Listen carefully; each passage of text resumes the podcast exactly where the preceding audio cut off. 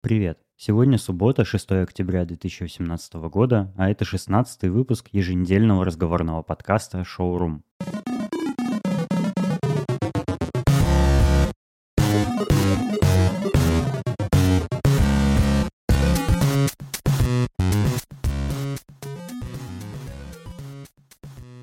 Сегодня у меня в гостях Саша Бизиков.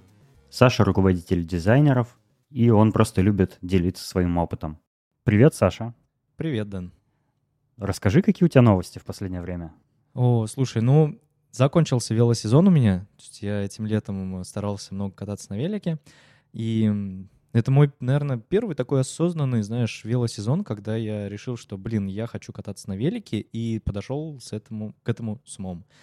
Вот, поэтому я теперь понял, что велосипед, который я купил в начале лета, мне не подходит, и собираюсь найти себе новый, а, который уже, скажем так, будет туринговым, а, чтобы можно было на нем отправиться куда-нибудь в путешествие, ну, велопутешествие дней эдак на пять. А чем туринговый велосипед отличается от обычного? Ну, например, тем, что какое, какое количество вещей ты на него можешь повесить. То есть на велосипедах есть э, специальное крепление, к которым ты можешь э, прикрепить, например, багажник. А, к этому багажнику можешь прикрепить сумки. В этих сумках у тебя будет лежать твоя одежда, например. И тот велосипед, который я купил этим летом, там, по сути, ну, он шоссейный, такой шоссейный гибрид, я бы так сказал. А, на него особо сумок никаких не повесишь, а, ничего не прикрепишь. И я понял, что как бы мне этого сильно теперь не хватает, потому что даже если, когда я ездил в свои такие небольшие поездки по Москве, которые там на 80, на 100 километров, то, ну, мне приходилось ездить с рюкзаком на спине. А это значит, что у меня вся спина всегда была мокрая, весь рюкзак. Нагрузка тоже, еще, да. да, к тому же. И да, это на спину нагрузка, поэтому понял, что как бы, блин, ну, надо все-таки новый велик искать, и вот сейчас я этим занимаюсь, и это чертовски увлекательно. Да, я заметил это по твоему твиттеру. Слушай, а туринговый велосипед еще отличается, например, там колесами или скоростями или чем-то таким? Ну, я в этом совершенно полный дилетант. То есть там, конечно, есть какие-то отличия. Есть отличия, например, в руле. Ну, там, если это баран, ну, вот как знаешь, у шоссейных велосипедов, а, то у туристического велосипеда, как правило, баран, он более широкий. То есть для того, чтобы между вот этими рогами можно было поместить еще одну сумку, в которой будет, скажем, спальник или что-то такое. И, ну, да, для удобного хвата еще. Круто. Ну, то есть, да, там, там много отличий, и это все нужно смотреть. И когда даже выбираешь себе велосипед там в какой-то одной э, ценовой категории, и это туринг, и они тоже между собой сильно отличаются. Ну, ты потом, э, если в итоге приобретешь такой велик, обязательно выложи его куда-нибудь в Твиттер и ну, мне очень любопытно, потому что я тоже дилетант в велосипедах, и это прикольно. Ну, я скорее, наверное, напишу... То есть у меня есть мысль о том, чтобы написать э, заметку в блог себе, типа, как подготовиться к первому велопутешествию, потому что а, за последнее лето я, ну, как бы много читал на эту тему, и есть уже небольшой опыт, но пока что я еще там именно с ночевкой никуда не отправлялся, но также я там ходил на лекции вот с такой темой. И я хочу для себя систематизировать то, вообще, как подготовиться к такому велопутешествию, чтобы вот следующим летом уже ну, спокойно взять и отправиться.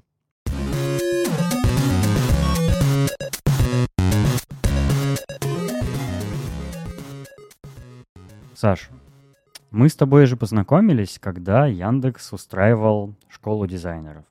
Да, верно. Вот. До этого мы, кажется, не были знакомы с тобой. Э.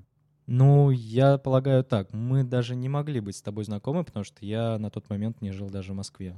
И я особо дизайном не занимался. Как твоя жизнь вообще поменялась вот после этого мероприятия? Как-то поменялось? Что-то что тебе дала? Расскажи о своих впечатлениях. Они хоть и уже, хоть уже и несколько лет прошло, но тем не менее, наверняка Э, ты получил какую-то пользу. Расскажи вот про школу дизайна немножко. Смотри, наверное, для твоих слушателей будет полезно рассказать небольшую предысторию. То есть, э, а, как бы, как сказать? Ну, я стал дизайнером благодаря вашей школе. Ну, то есть, благодаря, точнее как, теперь уже не ваш, ты же в Яндексе не работаешь, верно? Да, уже пару лет. Ну вот. И, ну, получается, да, я стал дизайнером благодаря школы, э, мобили... ну, благодаря школе мобилизация. И Да, потому что до этого я дизайном не занимался, а только начинал книжки читать, и вот как-то увидел, что там набирается, производится набор, и м, там нужно было выполнить тестовое задание. И как раз это был мой первый опыт, когда я установил себе скетч и начал э, ну, выполнять тестовое задание. Помню, даже взял себе специально недельный отпуск на, там, ну, на той текущей работе, и я всю неделю сидел дома и сначала там первый день вообще разбирался с тем, как работать в скетче, потом как там э, мобильные интерфейсы выглядят, э, там вроде приложение было для Яндекс путешествий. Ну вот, и в итоге, да, попал, но так как у меня было прям, ну, совсем мало опыта относительно других ребят, которые учили в школе, то, конечно же, я не прошел на следующую ступень. То есть я уехал домой, в Оренбург обратно. И, ну, там дальше еще месяца три я пытался, ну, точнее, я выполнял тестовые задания, то есть я писал в разные компании, проходил интервью. В итоге э, меня взяли младшим дизайнером в компанию Funbox, в которой я сейчас работаю. Вот. И с тех пор началась, как бы, ну, скажем так, моя карьера в дизайне. Но не могу сказать, что карьера именно дизайнера, потому что сейчас э, я уже с начала года выполняю роль руководителя нашей креативной дирекции.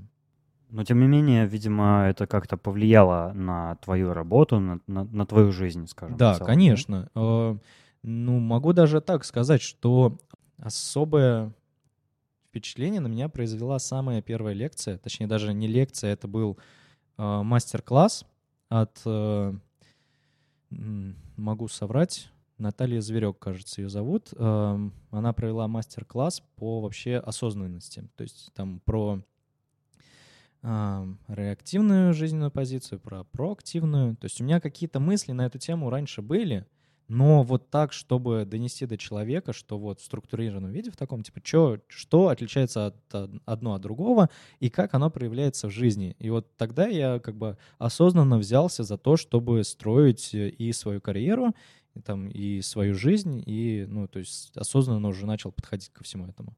Вот. И вот эта тема, она как бы на меня, ну, прям до сих пор Uh, до сих пор меняет мою жизнь.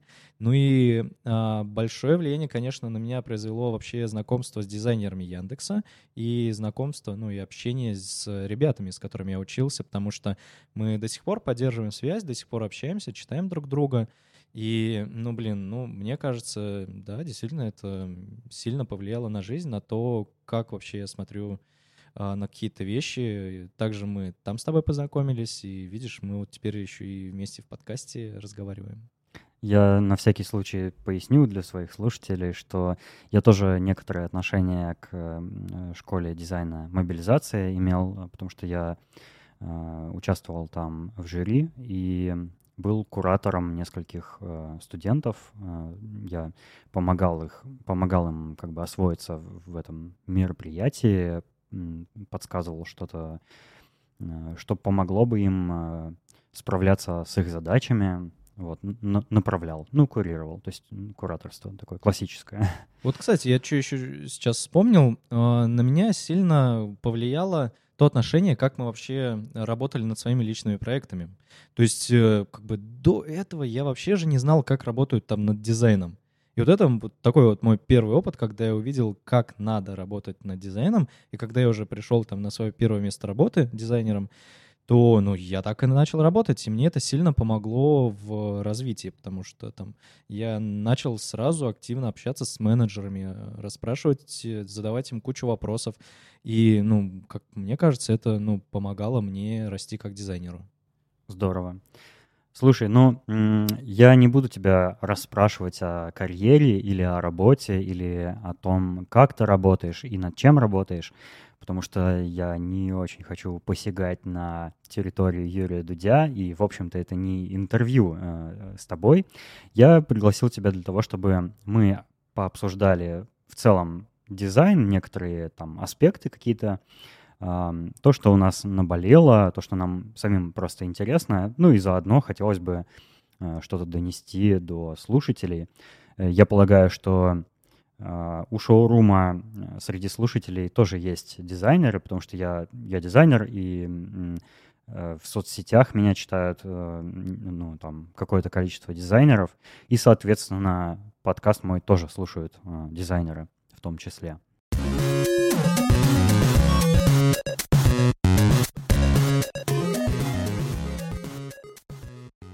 Ты знаешь, у меня есть несколько гипотез, а, несколько теорий, может быть, которыми я хотел бы с тобой поделиться и послушать, что ты о них думаешь. В общем, я начну немножко издалека. Когда я учился в университете, а, у меня была дисциплина история европейской ментальности.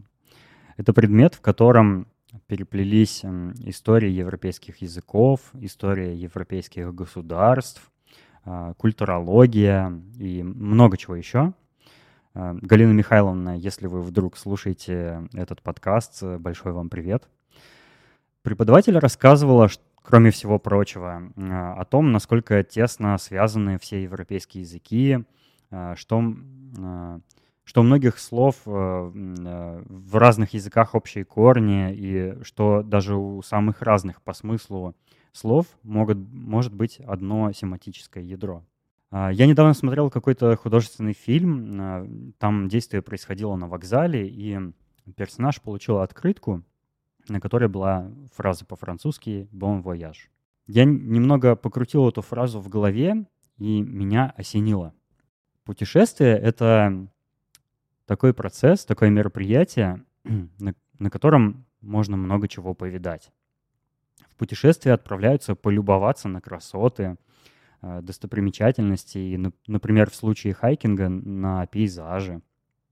Путешествие — это не только получение аутентичного физического опыта, то есть там еды, каких-то национальных традиций, э, общения с иностранцами, э, опыта, который невозможен в привычной среде обитания, но и сильнейший визуальный опыт. И в целом путешествия очень сильно а, как бы связаны с визуальным восприятием.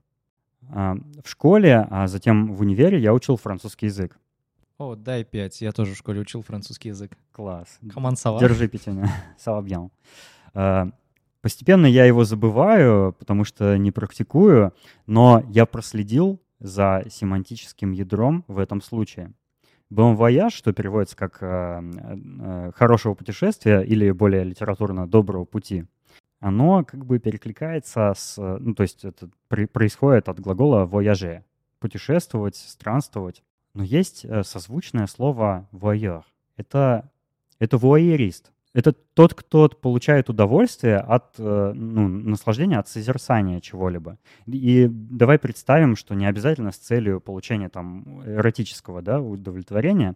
Voyeur происходит от э, глагола voir — видеть. И тут все сложилось. Bon voyage — это как бы, ну, можно трактовать в каком-то смысле как э, «желаю тебе повидать всякого интересного». Э, в дизайн-тусовке почему-то принято принижать визуальное значение дизайна перед функциональным. Как это выглядит, всеми преуменьшается по отношению к как это работает. Все говорят, что дизайн это в первую очередь как работает и уже потом как выглядит. Form follows function, вот это все. Как ты считаешь, почему стоялось такое мнение? И действительно ли оно, действительно ли это так? Интересный вопрос. А, интересная тема. И на самом деле есть на это ответ. Где-то, наверное, в прошлом году я был на большой дискуссии. Там э, дизайнеры э, Артем Геллер, э, Денис Башев и Вова Лифанов, они ну, устроили такую именно дискуссию на тему вообще, что происходит с дизайном. И там высказывалась одна как раз-таки... Высказывался ответ на твой вопрос. Дело в том, ну, ты говоришь, что функция важнее дизайна вот в проектах, да? Ну, именно прям... Можно так сформулировать. Да, то есть э, функция важнее дизайна. То есть э, лучше сделать э, работающий продукт, да, но, но дизайн подстроится под этот продукт, скажем так. То есть дизайн, он не управляет тем, как, ну, вообще, как будет работать бизнес или продукт, потому что основной заказчик — это, в общем-то, бизнесмен. То есть человек, у которого есть деньги на запуск этого продукта. Дизайнер — он выступает э, лишь э, частью этого процесса. И, как правило, о, о функциях дизайна, дизайнера в таких проектах на конференциях, э, ну, по словам Артема Геллера, рассказывают именно бизнесмены в первую очередь. И вот они как раз-таки говорят о том, что дизайнер должен не где-то там летать в облаках, не, не должен придумать каких-то единорогов. Он должен выполнять задачу бизнеса. Ну, прям такая мантра есть у многих проектов, что дизайнер выполняет задачу бизнеса. И если задача бизнеса решена, значит дизайнер хороший. И получается, что многие дизайнеры, они а, следуют этой, вот этой мантре, забывают про творчество, креатив и какие-то, знаешь, э, даже самые банальные пасхалки в проектах.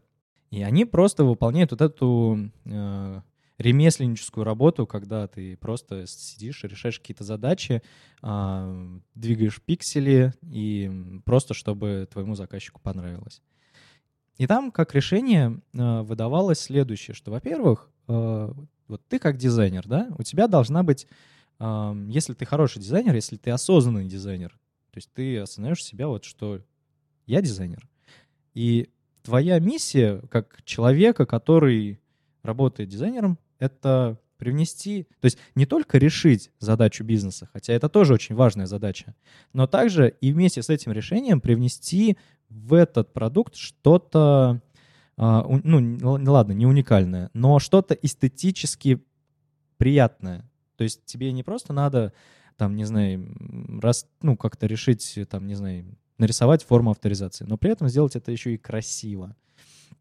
И сейчас, э, насколько я вижу, а, особенно с этими курсами про там UX, UI дизайнеры, то есть это получается просто проектирование интерфейса, но это не искусство. То есть это не... Uh, то есть это мало имеет отношение к чему-то очень красивому. То есть да, оно тоже, практичное. Тоже одна из фраз, которые часто любят э, говорить, что дизайн — это не искусство. Это искусство. На самом деле это должно быть искусством, потому что uh, если, скажем, если работа дизайнера решает задачу, это одно, да? А когда uh, результат дизайнера, он и решает задачу, и при этом еще э, привносит какую-то именно эстетическую красоту в наш мир, как, не знаю, те же самые стулья, которые там все, многие там, ну, знаешь, как у дизайнеров интерьера, вот э, Hello World, он э, как раз заключается в том, чтобы сделать свой первый стол. Вот, и... Некоторые делают свой первый стол даже в младенчестве. Шутечки застой. В общем, идея такая, что дизайнер, ну, отвечаю уже конкретно на твой вопрос, что дизайнер — это не только ремесленник, который решает э, задачу бизнеса, это еще и творческий человек, который помимо того, чтобы решить задачу э, заказчика, он должен еще сделать это эстетически красиво, даже если его об этом не просили. То есть это его э, миссия должна быть именно по жизни как э, дизайнера. Можно мы поженимся? я, мне очень нравится то, что ты говоришь, потому что я, да, Саша мне сейчас показывает кольцо на безымянном пальце. Я шучу, конечно. Э, мне очень нравится, что я наконец-то встретил единомышленника, потому что обычно, ну, обычно вот э, люди оперируют, дизайнеры, имею в виду, э, такими фразами, которые я перечислял. При этом я считаю, что визуальный или декоративный или видимый, то есть созерцаемый дизайн, вот что касается внешнего вида, это опыт, который можно получить точно так же, как опыт от э, взаимодействия с э, интерфейсом, к примеру, с интерактивной части дизайна. Что ты имеешь в виду под интерактивной частью дизайна? Ну, именно UX, я имею в виду UX. Внешний вид важен ничуть не меньше механики работы, а зачастую намного больше. Представь, что представь, что ты приходишь в кинотеатр и полтора часа смотришь на черный экран, а диктор просто рассказывает сценарий. Но это, это плохой пример. Э, окей, это плохой мысленный эксперимент. Другой пример. Э, представь, что э, ссылки на сайте никак не отличались бы от обычного текста. А без каких-либо ну, подчеркиваний, выделений цветом, там, рамочек и всего прочего, как пользователь должен догадаться, где ссылки, а где нет. Визуальный дизайн ссылок ну, помогает э, догадываться. В данном случае внешний вид — это и есть как работает. Но это тоже гипертрофированный э, пример, которым я пытаюсь сказать, что визуальный дизайн — это на самом деле не что-то, что нужно противопоставлять функциональному дизайну.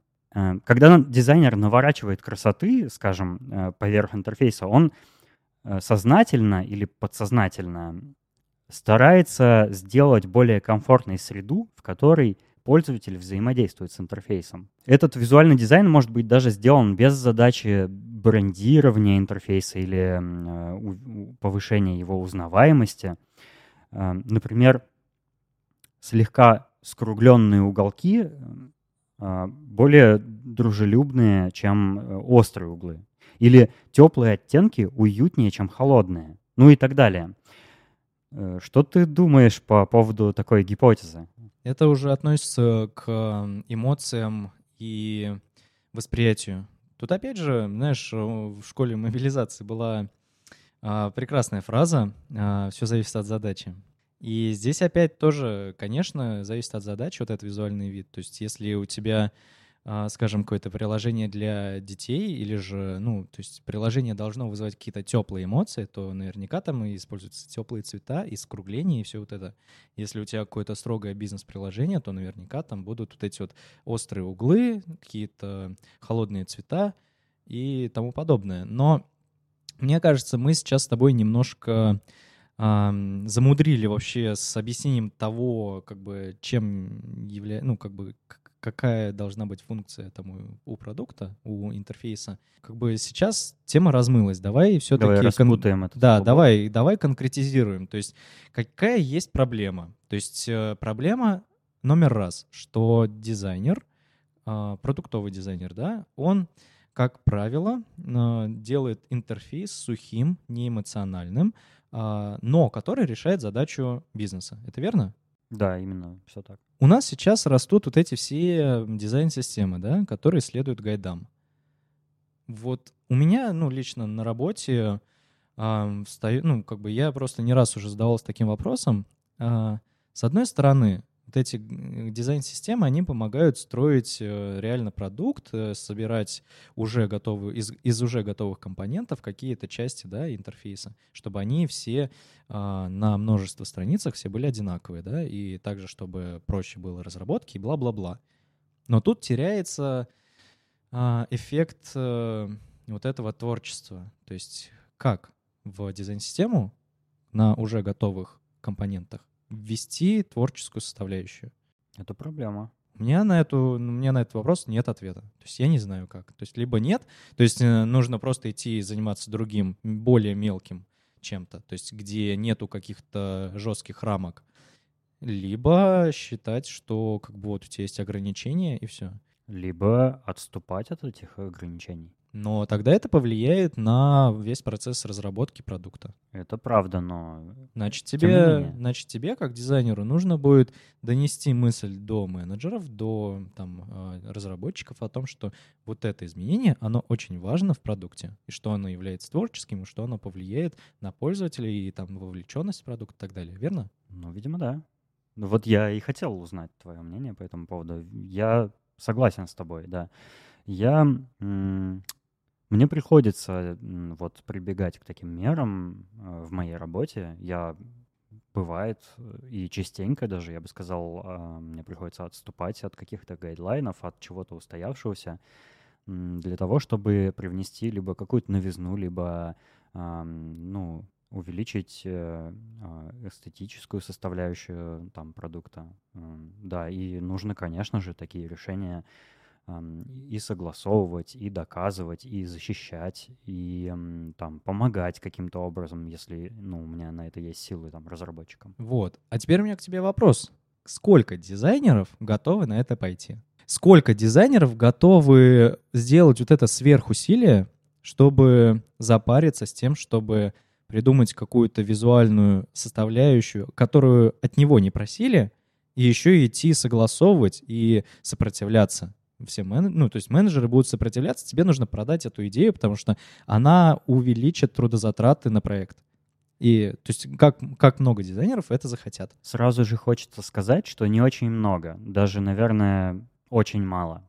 Но я думаю, что у каждого человека есть, э, э, ну, как бы в характере или в воспитании, наверное, доля такого персонажа, как первооткрыватель, как человек, который любит исследовать, как человек, который любит что-то изучать, чего-то добиваться. Знаешь, это э, может быть некой частичкой амбиции в натуре дизайнера. Я думаю, она у всех присутствует в какой-то степени. И наверняка э, каждый дизайнер, ну вот э, кто выбрал сознательно такую профессию, он наверняка хочет эм, в какой-то мере самореализоваться, что-то, ну, привнести как бы в то, что он делает. Э, ну, это, это прозвучит очень пафосно, но какой-то след свой вот оставить. Может быть, выработать, э, допустим, свой фирменный стиль, вот, который будет э, прослеживаться там от одной его работы к другой и так далее. Звучит классно, но мне кажется, это не работает. Ну, то есть это действительно очень здорово звучит, что все эти возвышенные темы, это все классно, но мне кажется, что в обычной жизни это не работает. То есть друг, вот как бы я вижу такое решение, что вот со стороны руководства, вот именно вот есть команда дизайнеров, да, которая работает над продуктом или несколькими продуктами, что со стороны руководства, там, руководителей таких дизайнеров, да, а, должны быть соответствующие шаги, то есть поощрять дизайнеров за подобные сверхусилия, например. И тогда у дизайнера, то есть я сомневаюсь, что можно вот прост, простыми разговорами у дизайнера вызвать вот это чувство прекрасного. Ну, именно вот э, желание преодолеть все трудности, э, чтобы, ну, что-то прекрасное привнести. Должна быть еще и поддержка со стороны именно руководства, руководства этого дизайнера. Э, например, э, там, выдавать какие-то премии за сверхдостижения, как вариант. То есть мы, конечно, мы любим дизайн, э, нам нравится создавать э, хорошие вещи, но если вспомнить историю дизайна, то все прекрасные вещи создавались на заказ. То есть человек, дизайнер э, или художник, он получал за свою работу деньги. И, конечно, это хороший мотиватор, чтобы делать прекрасные вещи. И если дизайнеру в команде, ну, в компании, дизайнерам будут как бы даваться какие-то бенефиты за такие сверхдостижения — а, ну, как бы это будет плюсом. Но опять же, руководство и там руководитель, они должны понимать ценность, что вот это нужно, а может не нужно. То есть это нужно в первую очередь им определить.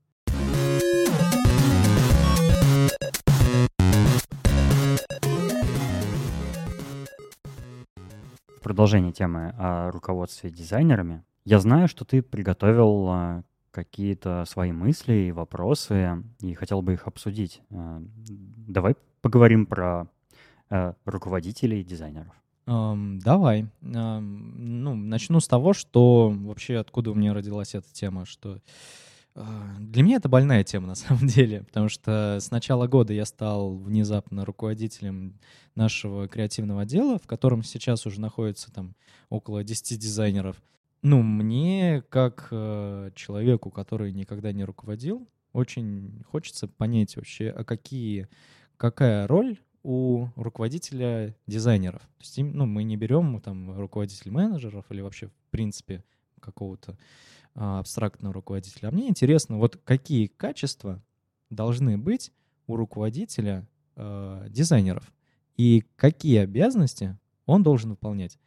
То есть э, абстрактно такой идеальный руководитель дизайнеров. Вот как ты думаешь, какие его основные обязанности? Для меня это тоже сложный вопрос, потому что у меня небольшой опыт руковождения дизайнерами. Наверное, самый первый самый первый какой-то намек на руководство дизайнерами случился как раз вот в мобилизации, когда я был куратором. Ну, в какой-то мере, наверное, это можно рассматривать как руководство, ну, хотя с, с большой натяжкой. Это скорее предпосылка но после Яндекса я перешел в стартап некий, а, в котором были дизайнеры, а, помимо меня. Я туда пришел как раз с целью наладить рабочий процесс между взаимодействие, скажем, между дизайнерами и менеджерами.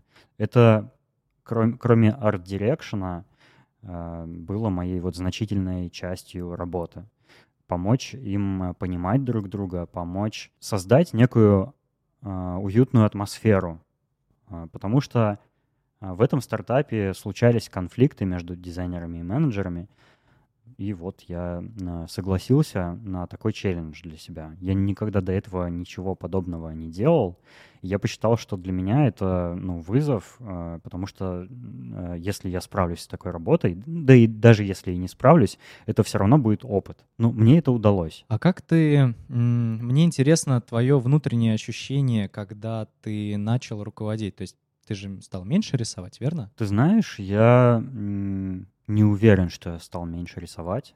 Мне кажется, что я сохранил вот какой-то темп э, именно работы руками, потому что мне это всегда нравилось, и я э, я проработал 4 года в Яндексе, и я уже на, по, после года работы я понял, что э, дальше, если я там буду продолжать э, расти, там как-то подниматься по карьерной лестнице, то я не брошу работу руками, потому что я просто получаю удовольствие от этого. И я не бросил, когда стал руководить дизайнерами, потому что продолжая работать руками, ты как бы и даешь пример э, младшим дизайнерам, и обучаешь их э, чему-то, то есть показывая там, как можно что-то решить, там какие-то приемы, рассказывая им.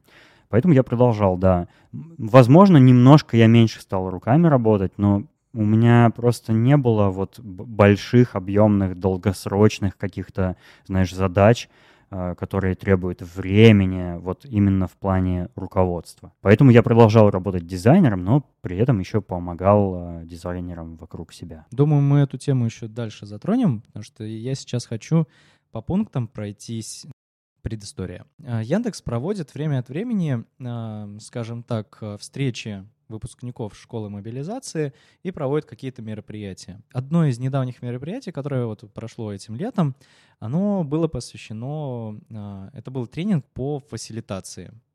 Э, то есть как проводить встречи, в общем-то, как там э, управлять, все такое. Я даже ну, не буду как бы затрагивать, что там было, но у нас э, один из э, как-то одно из занятий было посвящено тому, чтобы разбиться на группки и пойти обсудить какую-то тему. И в одной из такой групп мы обсуждали качество, то есть собирали качество идеального руководителя дизайнеров.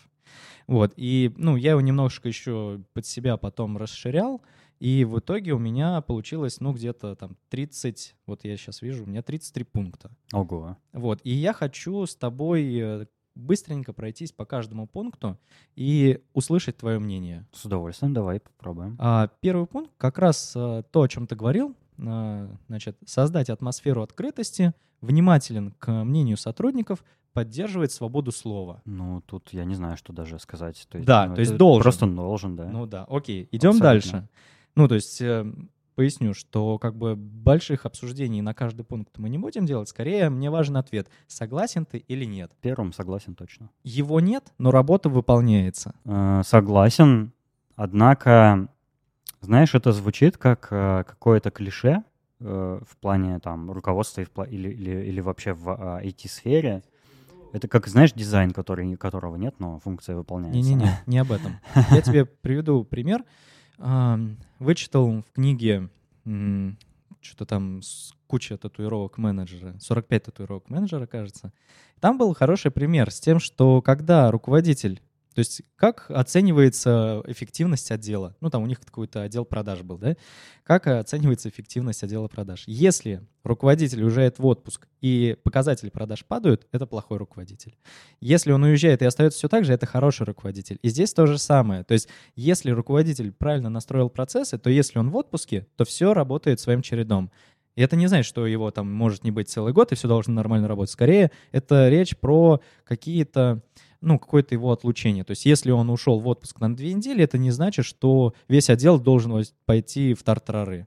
То есть хороший руководитель должен настроить процесс так, чтобы если он куда-то уезжает, то все должно работать по процессу. Я бы немножко переформулировал, Давай. назвав это идеальным руководителем.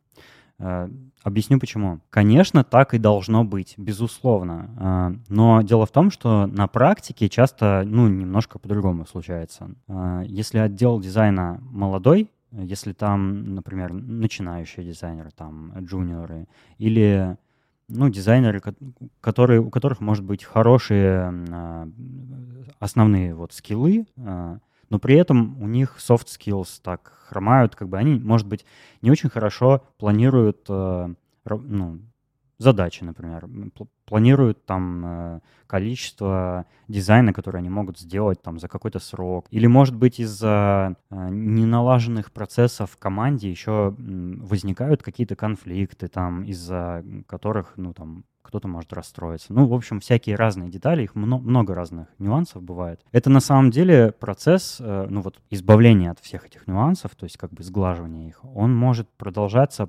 всегда. То есть Да. это вот. И Конечно, в идеале, если там руководитель дизайнеров уходит в отпуск, неважно, на неделю или на год, все должно продолжаться по плану, все должно быть в порядке. Но насколько на деле будет все в порядке, это зависит уже вот от его степени, насколько он хороший. И, и может быть даже, может быть даже такое, что я допускаю, что от руководителя может не зависеть это. Ну, это уже частные случаи. Да, да. То есть э, мы же сейчас говорим про идеального руководителя Да, в целом, в да, целом то есть... я с тобой согласен, да. Ок, идем Ну, дальше. Но ты уже сам поправился, сказал идеальный, а пока в первый раз произносил, ты говорил хороший. А, извини. У меня просто записано, что идеальный руководитель дизайнеров. И имеется в виду, что мы считаем, какими качествами должен обладать именно идеальный руководитель дизайнеров. Абсолютно согласен. То есть, в таком э, случае, да. Это, ну, каждый руководитель, как я полагаю, должен стремиться к умению выполнять вот эти все пункты. Мгм. Так, третий. Умеет направлять коллег, не рисует за тебя. Это вот, кстати, особенно тебе, наверное, относится, так как ты арт-директор. Это точно, это необходимое правило, это необходимое качество идеального руководителя. Зачем тогда он вообще нужен? Если... Почему он руководитель, если он занимается работой, которую, которую должны делать Ну, э, например, а, дизайнеры? ситуация. Вот какой-то пришел срочный таск, надо быстро что-то отрисовать, а у тебя джуниор есть, да, на которого ты кидаешь эту задачу, а он, блин, сидит несколько часов, и тебе, а, ну почему ты не можешь это нарисовать? А, отойди, дай я нарисую. Бывало у тебя такое? Бывало и бывает. И как ты И- поступаешь? Эм, Я сейчас, наверное, какой-то вредный совет дам. Не в плане того, что нужно брать и самому все в свои руки, да, брать. Нет. На самом деле, я считаю, что э, в IT-сфере, по крайней мере, когда речь идет о чем-то срочном, о чем-то, что нужно было сделать вчера, это туфта полная.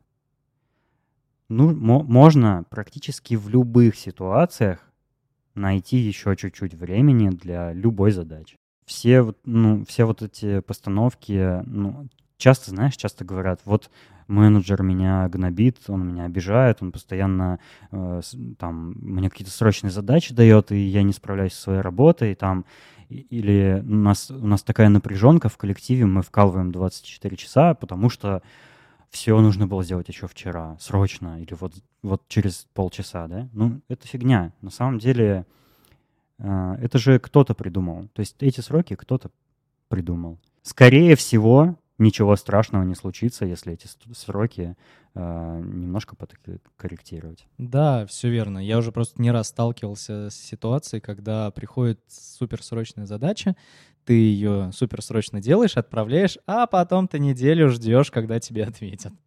Поэтому Вот именно, да. А если на самом деле еще по-хорошему разобраться, она может оказаться не такой уж и срочной. Да. М. Поэтому, ну, как бы здесь еще важное, кон- тут мы немного, конечно, перешли немного в другую тему, но а, также важным качеством дизайнера бу- будет еще, на мой взгляд, а, умение договориться вот как раз и докопаться до сути. А почему срочно-то? Мо- мо- Может быть, эту задачу вполне можно сделать в порядке очереди. Почему нет? Я бы даже сказал, большинство задач Вот. не срочные. Ну так ладно, давай дальше. Четвертый пункт. Умеет слушать. Ты знаешь, у меня... Слушай, если я про каждый пункт буду вот так подробно что-то э, комментировать, мы дойдем когда-нибудь до конца? Да, дойдем. Ну, у меня, у меня был э, на моей новой работе конфликт. Ну-ка поподробнее. Я, я не буду там называть каких-то имен. Или, там- Скандалы, интриги, расследования. Да-да-да. Он, он, я бы даже не сказал, он не до конца еще закончился, но уже близится к э, разрешению. И я тогда впервые столкнулся с тем, что мне, как руководителю дизайнеров, э, я надеюсь, что идеальному, э, пришлось решить конфликт в команде. А, ну, это прямо, знаешь, какой-то такой майлстоун серьезный. То есть я умею теперь такое делать. И, блин, я вот такой серьезный дядька. Вот. И умение слушать — это, это э, самый ключевой инструмент разрешения конфликтов. Потому что часто конфликт возникает на самом деле по пустякам из-за того, что люди не понимают, что они говорят немножко о разном. И как раз, если их выслушать, если проявить э, какую-то эмпатию, то ты поймешь... Э, это двенадцатый пункт. Ну, мы до него дойдем еще, да. Может, мы вот так сокращать будем как-то список. Да, конечно, нужно слушать. Да, то есть получается... Слушай, руковод... ну я, наверное, со всеми твоими пунктами соглашусь. Ну, не всего. факт, не факт.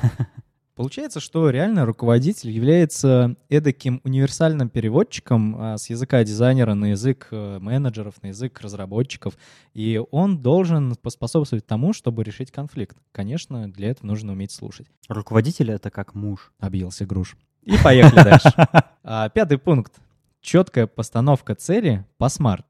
То есть это задача достижима и актуальна, реальные сроки, задача конкретная и измеримая. Что ты думаешь по этому поводу? Ну, ты знаешь мое отношение к разным методологиям, системам и всему такому. Возможно, это работает. Я, мне не привелось на практике э, таким образом ставить задачи. Я, не, я слышал о смарте. Короче, суть в том, чтобы методологиями не злоупотреблять. Э, Применять ли вот эту тему, ну, вот, эту, вот этот метод постановки задач или нет, зависит от того, насколько сложная задача, насколько она большая, там, по, по а, объему работы или времени, там, я не знаю, э, от того, сколько в люди, людей в ней задействовано и так далее. Если это задача, там, допустим, ну, там, поменять что-то в интерфейсе, такая понятная, знаешь, ну, понятная задача. Бывают же такие задачи, которые как бы можно даже описание не писать, ну просто там в джире где-то ну, у тебя есть задача. Братан, ты все поймешь. Делаешь. Ну, таких задач ну, много, и они часто попадаются. Я не думаю, что нужно там подходить э, к каждой задаче вот по, по этой технологии Smart и там, а какую задачу э, решает это изменение, там, а, а какие ожидания там и все такое. Ну, ну это же... Согласен. Мне тоже кажется, что, во-первых, не важно, какую ты методологию используешь для, там, не знаю, постановки задачи, самое главное, чтобы задача, которую ты ставишь дизайнеру, чтобы он ее прочитал и понял, что ему делать. Если он прочтет даже описание задачи, которая описана по смарту, нифига не поймет, то как бы нафига это, ну, как бы методология. Самое главное, чтобы опис... То есть суть в том, чтобы руководитель умел описывать задачи таким образом, чтобы исполнитель ее понял с первого же прочитывания. Ну, не обязательно с первого. Ну, Главное, как, как минимум понял, максимально, концов. да, понял, и лучше всего за как можно меньшее количество времени. Ну да. Ну, я бы вот э, часть про Smart и вот это все вычеркнул из твоего списка, оставил только последнюю фразу, которую ты сказал Ну сейчас. да, да, согласен. Ладно, идем дальше. Шестой. Не создает атмосферу элитарности, не поливает грязью других. Другие отделы, ну, других, либо другие отделы в рамках компании. Что ты думаешь на этот счет? Ну, давай да? следующий Окей. пункт.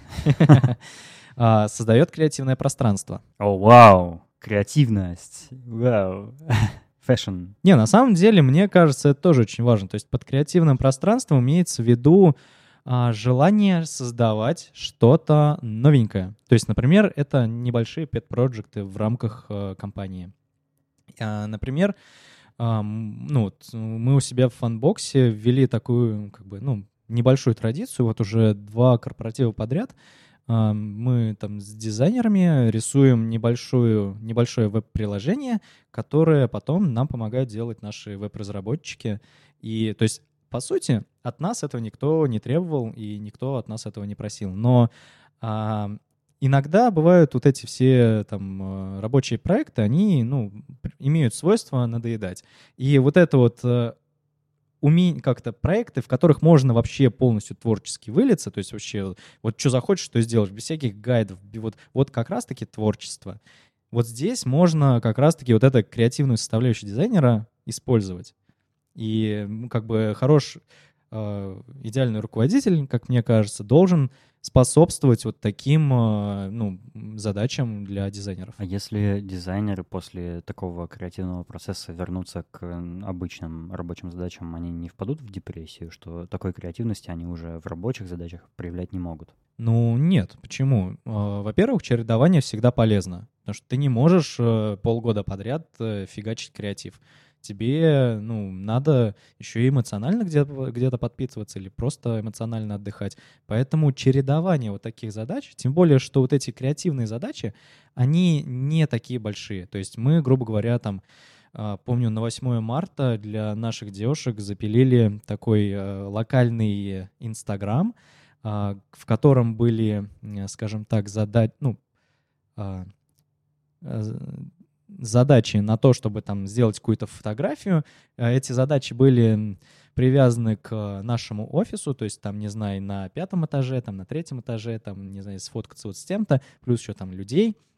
То есть это еще и поспособствовало тому, что люди еще, еще лучше познакомились между собой.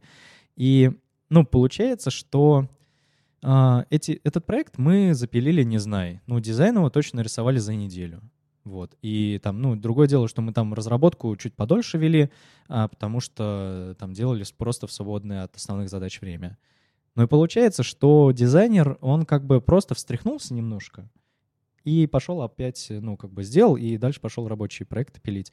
Но когда ты вообще просто пилишь рабочий проект вообще э, полгода подряд, ну, как бы это не ок, нужно переключаться как мне кажется. Наверное, это полезная такая процедура, которую, наверное, руководитель должен для ну, каких-то компаний или в каких-то случаях делать. Но я в целом не согласен. Я попробую донести три мысли, почему я именно не согласен. Я не знаю, может быть, они чисто субъективные, может быть, вот мой опыт так сложился, может быть, э, может быть, это никому не полезно будет, но, но тем не менее расскажу. Во-первых, я считаю, что подобная какая-то, какая-то внеплановая креативная работа, ну, я, речь про дизайнеров именно идет, или как, какие-то, знаешь, типа сторонние там pet проекты это часто очень свойственно корпорациям.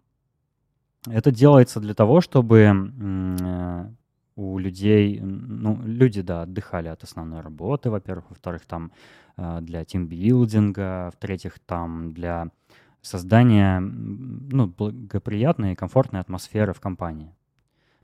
Ну, часто это вот такие причины. Я небольшой сторонник того, чтобы компания, где ты работаешь, и коллектив, с которым ты работаешь, был типа твоими друзьями, твоей семьей. Это все-таки рабочие отношения. Ты приходишь на работу для того, чтобы зарабатывать. У меня такая позиция. Это совсем не отменяет того, что ты можешь делать что-то там полезное для мира в это, в это же время, или там э, как-то там себя проявлять. В общем, ничего, ничего, о чем могли слушатели подумать, это не отменяет. Скажем так, если бы тебе не платили зарплату, ты бы не стал приходить.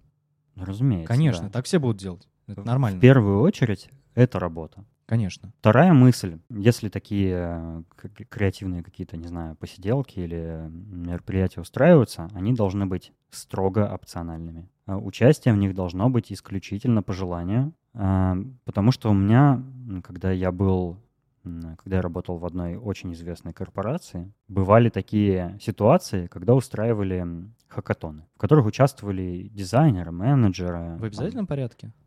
В обязательном порядке. Ого. В нерабочее время. Ого. Не, ну это кому? Ну нафиг надо. Это как бы перегиб, я считаю. Да.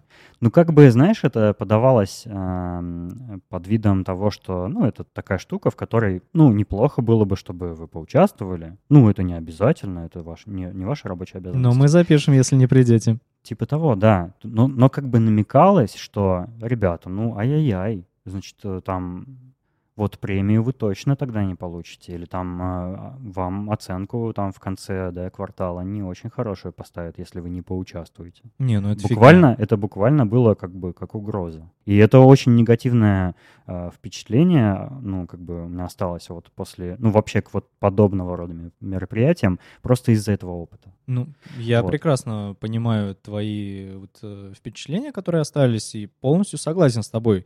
Конечно, это все должно быть только на желании человека, потому что, опять же, А, у человека, ну, он просто может э, устать и не хотеть это делать. Ну, не нужно к нему докапываться. Скорее просто сказать, о, ребят, у нас тут есть такая задачка, кто хочет пофигачить? Ну, типа, ну давай, я там, и все. И третья мысль, которая у меня есть по этому поводу, это вообще не обязательно, если ты получаешь кайф от работы. Тоже, да, да, вот. согласен. Потому что у меня э, бывали и бывают до сих пор э, такие периоды, я не сказал бы, что это постоянно происходит, разумеется. Когда я просто кайфую от того, что я делаю, вот прям конкретно работая руками или там, э, ну, выполняя свои прямые обязанности. Это очень круто, это помогает, это мотивирует, это э, не вызывает, знаешь, накопленной усталости от работы и так далее. Вот. Ну, это круто, но не всегда, конечно, такие проекты бывают. Согласен, поэтому, да. когда вот есть такая проблема, то вот эта вот э, креативная составляющая, которая вне основных проектов, она как бы,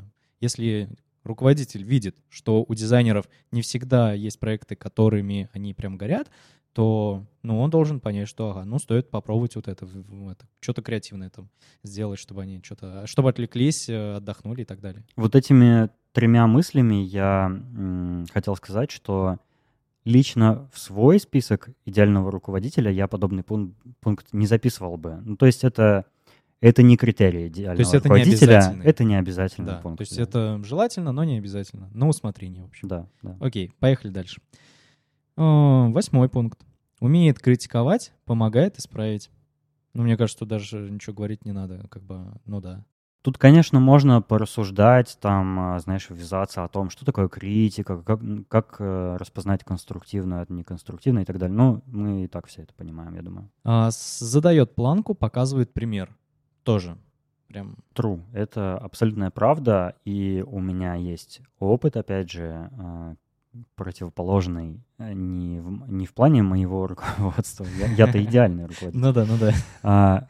Мы все у меня был, у меня долгое время был руководитель, который был очень плохим дизайнером. И так себе руководителем, честно говоря. Mm-hmm. У меня вот такой опыт есть. Это я уже спустя некоторое время осознаю, оглядываясь вот на то, что происходило э, в дизайнерской команде. Вот такой руководитель у меня был. Ну, кстати, про рисовать, а, ну, то, что руководитель должен рисовать, нужно все-таки немного обозначить, что, во-первых, есть арт-директор, да, арт-директор может быть и руководителем. Но может быть и так, что есть арт-директор, есть руководитель. Например, у нас именно такая ситуация, что у нас есть именно арт-директор, который отвечает на вопрос, а, как рисовать, ну, как сделать, да? Есть руководитель, я, который отвечает на вопрос, что делать. Я говорю, что делать, а арт-директор уже там с дизайнером решает, как они это делают. То есть, э, например, все-таки у меня небольшой был опыт э, именно практический а не, а не наоборот должно быть разве? А как наоборот? Арт-директор говорит, э, что делать, а руководитель как этого достичь? Скорее, наверное, это еще зависит от того, как устроены процессы в компании. Например, если э, это компания, которая ну, студийного типа, или же, ну, короче, она выполняет проекты для заказчика, то, скорее всего, основной э, заказ идет именно от заказчика, что сделать. И через менеджеров эти хотелки приходят уже в дизайн-отдел, и руководитель общается с этими менеджерами и выясняет, что надо сделать, и потом уже распределяет эти задачи по дизайнерам. Дизайнеры, когда начинают рисовать, арт-директор уже конкретно решает, как мы это будем делать. Э, спасибо, мистер Википедия. Ладно, извини. Обращайтесь. Следующий пункт у нас будет спорный. Он заключается... Противоречивый? Ну, можно и сказать так создает индивидуальный план развития. Ну, идеальный руководитель, наверное, да. Наверное, создает. Но это такая штука очень эфемерная, непонятная. Нужно очень хорошо знать э, подчиненных, чтобы понимать э, Только не говори очень подчиненных. Тонко. Ну, окей, Начальник, это, это, это формальный термин, окей. То есть нужно хорошо знать историю этого дизайнера, ну вот как дизайнера. А, в чем он силен, в чем он слаб, э, как ну, какую-то, знаешь, в голове иметь стратегию, как его подтягивать. Ну, то есть это очень такой комплексный, серьезный э, подход к, я не знаю, как это сказать, к выращиванию дизайнера, и еще к вот обучению. Как вот ты говорил, у тебя такой негативный опыт сложился про вот эти все креативные вещи внутри компании. Там. Мгм. У меня такой же, а, скажем, опыт, только относительно вот составления плана развития, что, как мне кажется, это больше именно инструмент э, в, корпора... ну, в больших корпорациях, когда нужно каким-то образом а, следить за тем, как ты развиваешься, чтобы это могло влиять на твою зарплату, а, там повышение или там также оставаться, чтобы руководство а, там понимало вообще там растет сотрудник или нет и так далее. То есть для меня это такая вещь, которая очень э, свойственна большим корпорациям. Вот, ну она такая тоже очень а, может восприниматься негативно. То есть Я с э, тобой полностью согласен, и я даже, ну, эм, такой инструмент э, испытывал, опять же, инструмент оценки способностей, заслуг э, в работе там и всякого подобного. Прям, прям реально это был, это был сервис, там э, велась история сотрудника, там э, его руководители оценивали его работу, его как бы вклад, продукт и так далее. А у тебя, у тебя негативный опыт, да, был Ну да. с, с этим? А можешь как-то примерно описать, в чем именно? Ну, скорее, я считаю это по большей части все-таки булшитом, именно корпоративным булшитом, потому что насколько, ну вот, могу судить по своему опыту в прошлых компаниях, когда у нас были вот эти планы развития и из квартала в квартал, то, по сути, ты, ну, как бы говоришь э, руководителю своему там в один из кварталов, что так, ну, я хочу развиваться вот в этом, потому что мне это интересно. И ты такой, ну, за неделю до следующего, следующей встречи уже через квартал такой вспоминаешь об этом, такой, а, блин, что я сделал?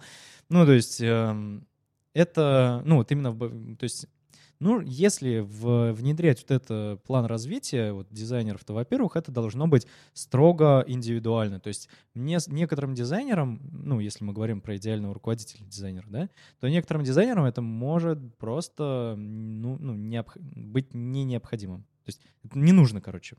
Потому что многие дизайнеры, они а, развились настолько, что вот эти все планы развития им как бы нафиг не нужны. Скорее, возможно, им стоит развиваться в каких-то смежных областях и ну, не всегда связанных с дизайном. То есть, опять же, это им больше решать, и это точно не должно насаждаться сверху, говоря, что, типа, от этого будет твоя завис... зависеть твоя зарплатка. Совершенно согласен. И еще в целом это ну, как бы неплохой инструмент, если логически в нем разобраться. Реально Да. неплохой инструмент, потому что а, компании в идеале должно быть выгодно, чтобы ее сотрудники развивались, Верно. потому что они э, эффективнее будут работать, они там большего будут добиваться, может быть, там дизайнеры какие-то награды будут получать, из-за этого компания становится, будет становиться более известной там на слуху, ну и как бы на рынке большее значение иметь, ну и так далее, и так далее. Но зачастую это не так. Зачастую такой инструмент служит эм, для того, чтобы контролировать работников, работников именно вот типа Да. подчиненных. И м, некоторым компаниям, я не знаю, может быть даже большинству, надеюсь, что это не так, не очень выгодно, чтобы их сотрудники развивались, потому что некоторые компании там нанимают э, кого-то, чтобы закрыть вака- ну, дырку в вакансии, чтобы вот был человек, который сидел, делал э, монотонно свое дело и не рыпался, скажем так.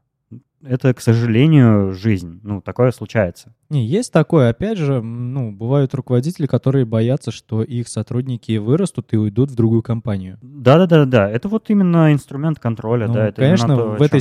В этой ситуации нужно не забывать о вообще текучке кадров, и что ты как руководитель не должен себя корить из-за того, что сотрудник ушел в другую компанию, потому что, ну, это текучка, это нормально. Это вообще нормальный процесс. Да. Действующий дизайнер. Ну, тут мы уже поговорили, да, о том, что все-таки идеальный руководитель дизайнеров все-таки, ну, не обязательно может быть действующим дизайнером, если есть арт-директор. Не, да, я бы тоже убрал этот э, пункт как Необязательный. необязательный, Мгм. но это, Плюс. это плюс, Конечно. я считаю. То есть, опять же, то есть он относится к необязательным, но желательным. Идем дальше. Так, эмпатия. У нас уже мы это обсудили, да. Э, Эмпатия — это пункт, который у тебя записан как э, «должен уметь слушать». Дальше знает, что мотивирует конкретного сотрудника. Мне хотелось бы поразмышлять над этим пунктом, но если не размышлять, то я согласен, да. Должен. А, ну ладно, давай уже побыстрее, наверное, пройдемся по остальным пунктам, потому что обсуждение у нас затянулось, и слушателям, наверное, уже сложно воспринимать. Поэтому, а, кстати говоря, сейчас-то мы всего лишь на 12 пункте, а их у меня 33. Поэтому я просто уже пройдусь, просто списочком прочитаю, и ты можешь, ну, что-то прокомментировать, если вдруг что-то Давай я западет. буду одним словом отвечать. Окей, давай. А, так, имеет авторитет, харизму. Не обязательно. Общается индивидуально с каждым. Да, Разделяет личные и рабочие отношения. абсолютно. Не навязывает принципы работы и решения. Да. Отстаивает интересы команды. Какой? Своей. Ну, дизайн команды. То есть А, не, обяза- не обязательный пункт. Ну, можно по-разному трактовать. э, Извини, что не односложно ответил. Ам, Понимаешь, я, я, я не считаю, что нужно обязательно отстаивать команды дизайна, если ты руководитель дизайнеров. Потому что можно отстаивать интересы пользователей продукта или интересы бизнеса или всякое разное. Это зависит сильно от, от многих факторов. От того, какой продукт делаете, для какого рынка, B2B он или B2C и так далее. Ну, то есть, не знаю, может быть, руководитель должен отстаивать интересы дизайнеров, но не деспотично, не, не фанатично. Не знаю, сложный пункт, не могу сказать. Тут ты немного опять путаешь э, и уходишь в э, продукт. Я тебе говорю именно о качестве руководителя к дизайнерам как людям. То есть, например, приходит менеджер и начинает ругаться, или там, например, менеджерам чего-то не хватает от того, что должны давать менеджеры, и ты идешь и отстаиваешь интересы дизайнера. Ну, а если интересы команды неадекватные? Тогда не надо это отстаивать. Ты ну, должен, не, ну, наоборот, значит, это убедить. не обязательный пункт, понимаешь? Ну, то есть это очень сложно. есть Окей, а отстаивать, э, отстаивать адекватные интересы команды. да. То есть, конечно, интересы команды, они в первую очередь должны пройти внутренний твой фильтр, и ты должен понять, что да, это действительно важно. Если это не важно, ну, убеди, ну, объясни дизайнерам, почему. Ну, и ты всё. вот на этом как бы этапе Да. можешь предателем стать. Ну, если это все аргументировать, то Я, я не знаю, это очень, видишь, такой дискуссионный пункт. Конечно. Я считаю, что это не обязательная штука. То есть это, это как это какая-то, не знаю, метафизика. Я не знаю, как это сказать. Окей, описать. поехали дальше. Ругает наедине, хвалит при всех. Нет. Хотел бы сказать почему, но давай дальше. Ментор для коллег. Да. Достигает целей. Ну да. Аргументирует свое мнение. Сто процентов это необходимость. Оптимизирует процессы. Да. Не строит из себя руководителя, общается на равных. Это обязательно. Последователен. Поясни. Ну, например, ну, он говорит дизайнерам, вот мы будем вот это, то-то, то-то, то-то делать. И потом какой-то хаос начинается, и он вообще не следует своему плану.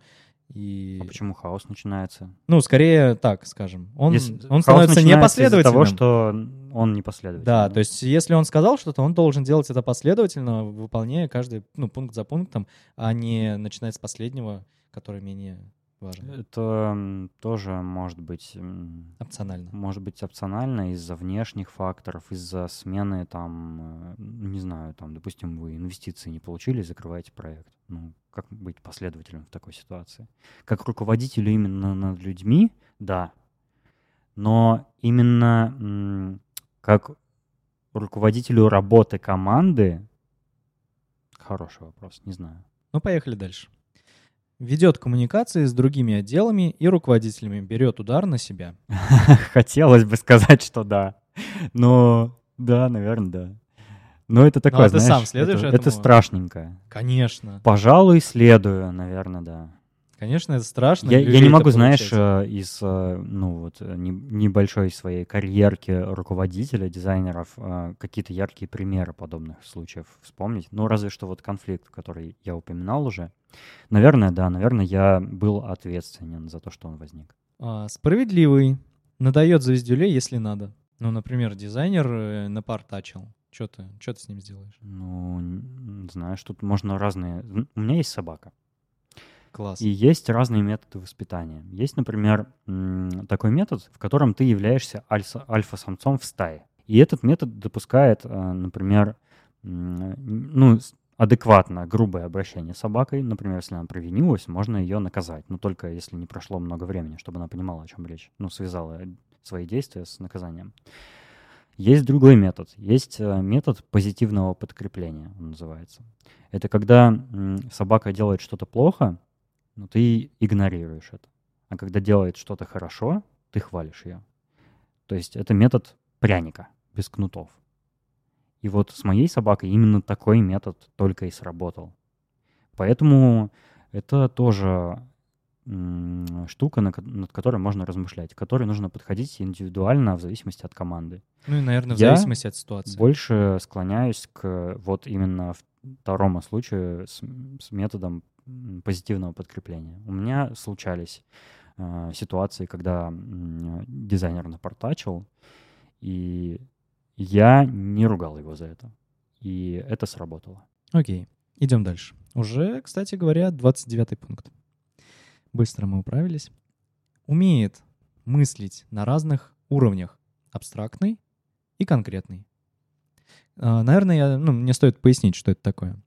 Я для себя понимаю вот э, именно вот эти два пункта абстрактный и конкретный следующим образом, что есть конкретный, а, есть конкретные задачи, когда тебе нужно сконцентрироваться и определить, что нужно сделать, и кому это передать. И абстрактный — это уже больше про планирование развития всего отдела. То есть ты должен думать как о сегодняшнем дне, так и о будущем. Ну, я бы переформулировал тоже этот пункт каким-то иным образом, но в целом, да, согласен. Мгм. С ним можно выпить. Не согласен. Видит суть задачи. Об- Это обязательно. А я бы на самом деле перефразировал, что ру- идеальный руководитель дизайнера должен уметь докопаться до сути задачи, потому что она может быть ну, неправильно как-то сформулирована менеджером. И перед тем, как передавать такую задачу дизайнеру, он должен добиться того, чтобы менеджер э, правильно сформулировал свою мысль вообще, что нужно сделать, чтобы потом меньше пришлось переделывать. Все это можно сформулировать, как видит суть Ну, задачи. окей, ладно. А, Предпоследний, почти что финальный пункт имеет видение и стратегию отдела. Это вот как раз тоже вот про абстрактный, наверное. Это именно в плане руководства стратегию? конечно. Блин, я не такими категориями даже не мыслю. не Нет, знаю. что? Ну, я как бы...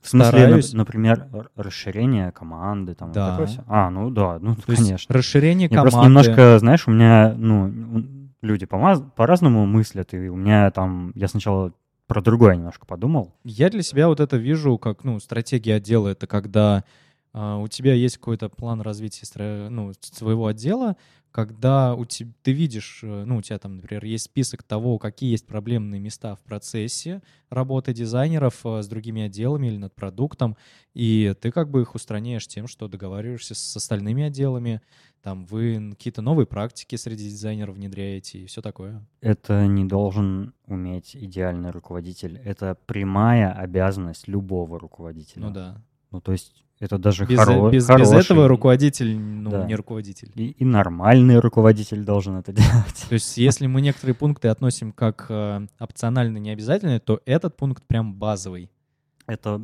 фундамент. да. И последний не истерит, стрессоустойчивый. Да, идеальный, да. Все, у меня все 33 пункта закончились. Класс. Какие у тебя дальше темы есть? Слушай, ну, э, мне, мне кажется, можно вот вы, сформулировать как бы такую финальную версию и просто это выложить как манифест э, руководителя дизайнера. Ну да.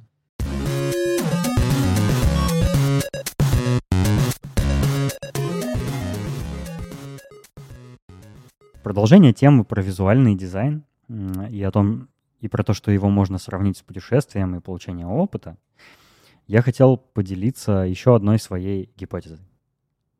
Дизайн — это не способ логично расположить элементы, сделать взаимодействие простым и понятным с первого взгляда. Дизайн — это метод, как рассказать пользователю, вот такой здесь интерфейс, и вот так с ним нужно работать. То есть вне зависимости от сложности конечного интерфейса, суть дизайна заключается в том, в так называемом онбординге или в туториалах, как, как это еще можно сформулировать, но в более расширенном, скажем, их виде. Эм, как у меня возникла такая идея? Эм, современные пользователи интерфейсов слабаки. Они сталкиваются с маленькой проблемкой и такие, ой-ой-ой, я не могу справиться. Ой, мои ожидания от вот этого элемента не э, подтвердились. Я не понимаю, как это работать, работает. На что разработчики отвечают, хорошо, мы сделаем все, чтобы ты не шевелил ни единой извилиной. К сожалению, современный интерфейс э, — это не джунгли и не жизнь даже. Тут э, не побеждает сильнейший. Тут как бы все уравниваются, э, Потому что считается, что э, современный интерфейс должен, должен понять даже человек, который еле включает компьютер и вообще даже в первый раз его видит. Вот такое отношение есть. Ну, типа, он должен быть доступен всем. Виктор Папаник э, написал однажды. Дизайн — это сознательные и интуитивные усилия по, созна- по созданию значимого порядка. Как ты считаешь, не подтверждает ли эта мысль мою гипотезу? Повтори, пожалуйста, мысль. А, дизайн — это сознательные и интуитивные усилия по созданию значимого порядка. Звучит классно, но непонятно. Ну, то есть у Давай, давай я поясню. Давай. А, я поясню не фразу Папаника, а свою э, гипотезу. Я считаю, что дизайн не должен стараться сделать интерфейс простым, удобным, понятным младенцу и бабушке. Я считаю, что дизайн должен объяснить, как интерфейс работает. Все зависит от задачи. Мне кажется, у тебя засела вот эта, знаешь, фраза в голове. И... Ну, это такая, знаешь, это отмазка. Ну, это просто отмазка, э, который, которую достаточно произнести и сказать, что, ну, как бы... Давай абстрактно о дизайне поговорим, без, без задач. Давай. А, смотри, как мне кажется, что с одной стороны ты прав, когда говоришь, что а, интерфейс не должен э, стремиться к тому, чтобы его понимали вообще все. Например, есть сложные интерфейсы бизнес-процессов, да, и не нужно, ну, и не то, что не нужно стремиться сделать его таким, чтобы его вообще все поняли. И даже, ну, там даже об этом и не думают. То есть его просто делают, и люди ими пользуются. Даже так. А, и даже если какой-то сложный интерфейс сделают, ну, где-то на заводе там, да, которым пользуются сотрудники, а, сотрудники будут этим интерфейсом пользоваться там несколько лет, они, они его изучат, они научатся им пользоваться. И тут вдруг приходит, э, ну, идея, знаешь, э, в голову дизайнеру, а давай-ка я сделаю удобно. И дизайн меняется. На это потрачено много усилий, э, много всего, ресурсов, ресурсов разработчиков. Это все протестировали, выкатили этим сотрудникам на заводе. Еще потратится много ресурсов на переобучение сотрудников. Да, то есть, по сути, ну, эти сотрудники, они привыкли к якобы неудобному интерфейсу, хотя он для них стал удобным.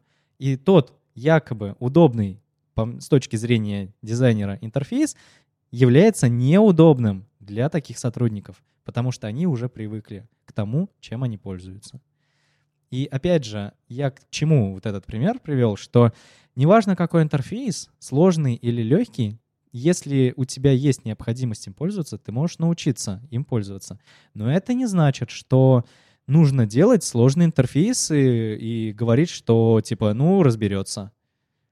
То есть нужно нет, находить... Конечно, нет. Как, я как раз и говорю, что дизайн должен помочь пользователю понять, как интерфейсом да. пользоваться. Согласен. И вот здесь, вот э, даже не то, что здесь, вообще как бы моя внутренняя мантра всегда э, звучит так, что нужно найти золотую середину. То есть не нужно идти из крайности в крайность, там, не знаю, сделать супер, чтобы вот прям вот easy-easy, там, чтобы на одной странице только одно поле было. Или не нужно делать прям вообще хардкор. Нужно найти ту золотую середину, в которой будет сочетаться достаточно понятный интерфейс, который, ну, в котором могут разобраться пользователи с минимальным количеством э, времени, которое потребуется на изучение этого интерфейса. Во, завернул. Да, ну, могу. Не могу не согласиться с тобой. Ну, такие мысли.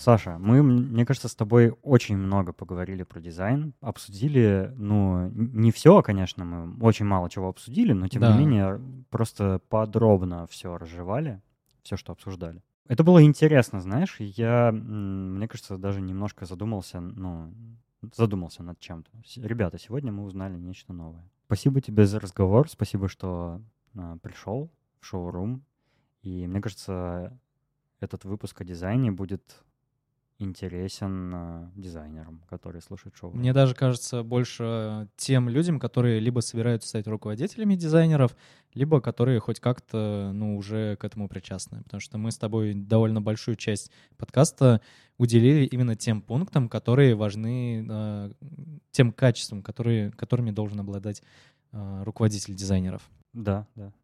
И- Ты- мне, мне кажется, ты забыл какую-то тему, да? Да, я, во-первых, ну, мы не обсудили с тобой две темы. Это связано с э, фидбэком, который а, как-то про получение фидбэка по проекту, но мне кажется уже, думаю, если что, мы еще встретимся с тобой и поговорим. И у тебя, у тебя еще одна есть рубрика. Кто тут ведущий подкаста? Ой, отлично, отлично. Я собирался о ней напомнить, но ты меня опередил. Ну, давай. А чё, давай, ну, тут кто ведущий, я или ты? Это твой подкаст, давай. Саша, а у меня есть рубрика Да, постоянная. какая? А мои гости рекомендуют кино. У меня есть один такой фильм. Класс. Слушай, мне кажется, это уже наигранно пошло. Фильм я на этот раз э, приготовил веселый. Называется «Ночные игры». Дело в том, что, ну, вообще я этот фильм впервые посмотрел, когда был в Челябинске, вот, э, наверное, весной. И мы там просто с ребятами, э, ну, со знакомыми дизайнерами туда ездили на конференцию. Вот, а вечером мы сели посмотреть фильм. И это была такая комедия над... Блин, я так, ну, давно так не смеялся над комедиями, вот правда. То есть э, последнее время какие-то, ну, там, если комедии, то они какие-то либо сортирный мусор в них есть, либо не очень смешные. А это прям, знаешь, ну вот, вот золотая середина того, какие... Вот прям на грани были. То есть это прям муа, фильм, именно как с точки зрения комедии, что, блин, там есть э, очень смешная завязка, сценарий, как, э, какие ситуации с людьми происходят, и это все очень весело. Ну, рекомендую посмотреть где-нибудь там э, на выходных вечерком, расслабиться, посмеяться. Запаситесь обязательно попкорном или же чипсиками с э, пивком. Ну, не знаю, кто как любит, может быть, вино. В общем, а, а о расслабьтесь. чем этот фильм? Ой, давай не будем об этом. Ну, ты боишься спойлер какой-нибудь, да, сказать? А, да, давай лучше без спойлеров, потому что даже если я начну раз, э, говорить, то я наверняка что-нибудь такое упомяну. И, ну, лучше пусть... э, посмотрите трейлер. Вот с трейлера уже будет понятно, веселый будет фильм или нет. Но я думаю, что вам он понравится. Тебе, кстати, ты же вроде его смотрел, он тебе понравился? Да, я смотрел, он мне понравился, поэтому Ну, я, вот и я отлично. тебе слово предоставлю. Вот, так что, ну, посмотрите трейлер.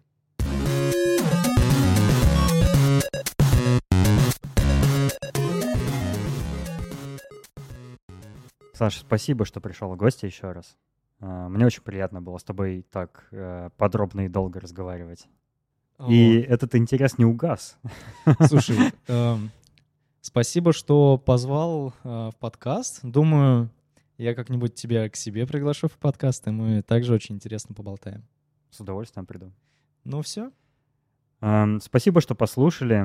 Не забудьте подписаться на шоурум в Apple Podcasts, на SoundCloud или в любом каком угодно приложении для прослушивания подкастов.